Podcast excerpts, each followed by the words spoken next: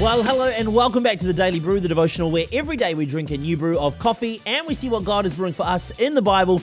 Yes, it's cheesy, but it's true. And you join me here in Auckland, New Zealand for day 259 of 365 days of Bible reading. It is another set of 7. We've made it through another week together, which means it is time for a super store-bought can or bottle of coffee for our super 7th day. And today I'm nervous about this coffee. I'll tell you about it in just a second. Let's talk Bible though, and have a look at what scriptures we're going to be reading today. As always, they're in the descriptions on every platform. Psalm 107, verse 33 to 43, Galatians chapter 2, verse 11 to chapter 3, verse 9, and Isaiah chapter 38, verse 1 to chapter 40, verse 31. So those are our scriptures for today. We'll get into those very shortly. But before we do, let's talk brew. And today I saw this in the supermarket and I couldn't go past it, even though I now regret my option to purchase this. And I feel like this is going to get me going good at the start of my day, but my lordy lord, this is the Monster Energy Drink Mean Bean. It's got coffee in it, 2 coffee shots to be exact. And I'm interested here because it contains brewed coffee. 85% of this is coffee. Then there's water, then there's milk, then there's sucrose and flavour and some interesting long words that don't look healthy at all. So I'm interested here in figuring this out. This is an energy drink that contains milk and coffee. Now, I don't endorse Monster as an energy drink brand, but it is a coffee and I do want to give this a go today. So I'm going to open this up and give this a go. Or do I need to shake it first? What does it say? This is what it says on the back. No foam, extra hot, half caffeine, no. Maybe I'll just tip it upside down. Again, I do not endorse Monster as a brand. I do not endorse having an energy drink first thing in the morning. It's not really great. Let's give it, is it going to be fizzy? Oh, it did sound like it's fizzy. This is the weirdest thing ever. Oh, it does smell, wow, not good.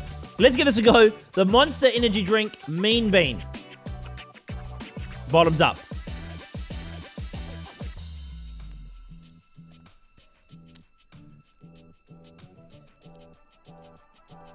Oh, okay. That was a wild roller coaster of emotion there. Initial thoughts, very sweet, quite lovely. Then a horrible aftertaste rushes in afterwards. Yeah, I'm not enjoying that at all. Even though it's got New Zealand milk in it, yeah. Nah, that's a no from me.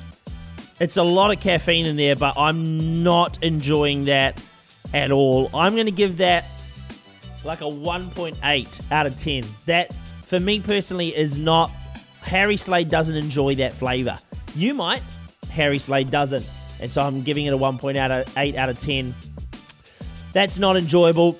Let's move on to the Bible, the reason that we are here today. That was disappointing. I thought that might actually be better than I thought.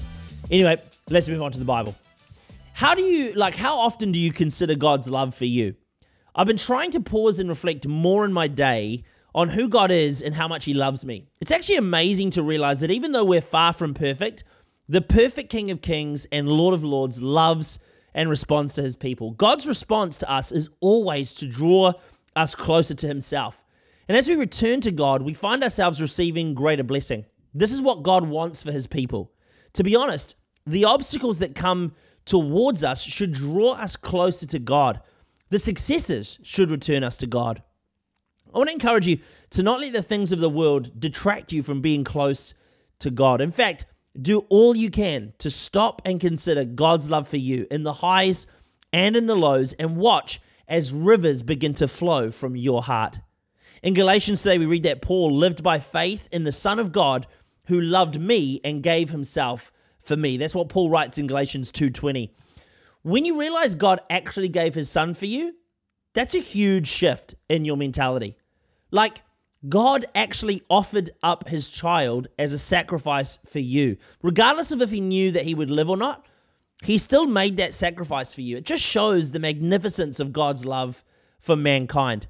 What Jesus endured on the cross, despite the pending resurrection, is incredible.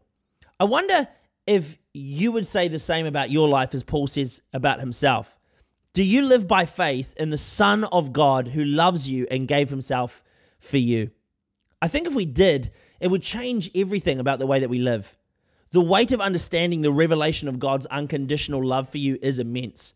I mean, it completely changes Paul's life, right? Like, Paul has this radical encounter, this radical moment with God on the road to Damascus, and it changed his life. I wonder if you've had that kind of moment. Like, a moment with God that changes everything. Personally, I'm super passionate about people experiencing God's power for themselves, because what changes everything about the way you see God, you know God, you interact with God, is when you've had an encounter with his love like that. And I want to encourage you, if you've never had an encounter like that before, seek out an environment where you can have one. Seek God for yourself. Ask him to break your heart and help you experience his love. Watch as it comes and overwhelms you. I mean, we talked about Paul and his conversion. I've had moments like that too.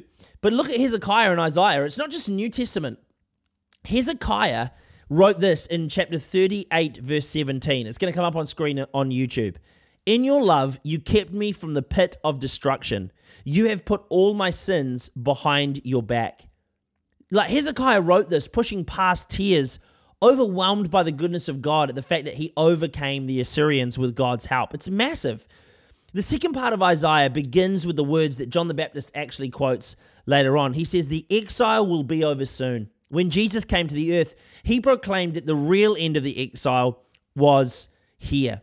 In these chapters we read, we get a glimpse into the end of the physical exile that is real and experienced by the Israelites in 6th century BC.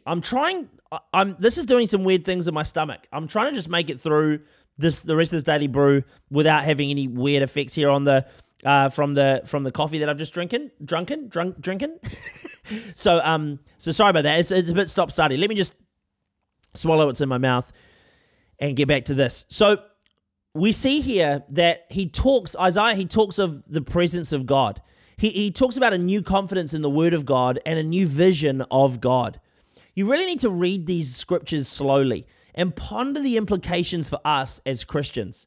Isaiah paints this really beautiful picture of the majesty of God and the reality of mankind. So I want to encourage you to read this and allow your faith to be stirred as you do. Verse of the day today, Isaiah 40 verse 15 says, "Surely the nations are like a drop in a bucket. They are regarded as dust on the scales. He weighs the islands as though they were fine dust." This is massive.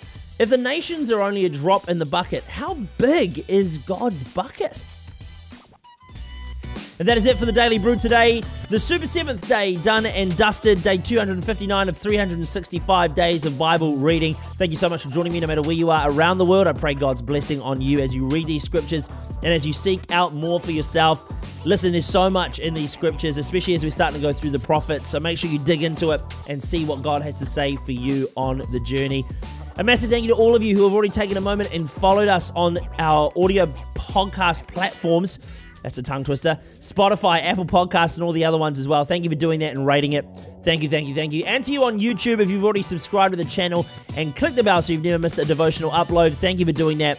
It is a huge, huge help, both to you and to me. So thank you. That is it, though, for today. Tea Week is tomorrow, yes. I know what you've been waiting for is Tea Week, and you've really been waiting for Annalise. So she'll be back tomorrow with some new Daily Brew. Until a week's time. Love ya. See you soon. If it's the start of your day, have a great rest of your day. Unless it's sleep time, good night, sleep tight. And we'll see you back here tomorrow for another day of the Daily Brew.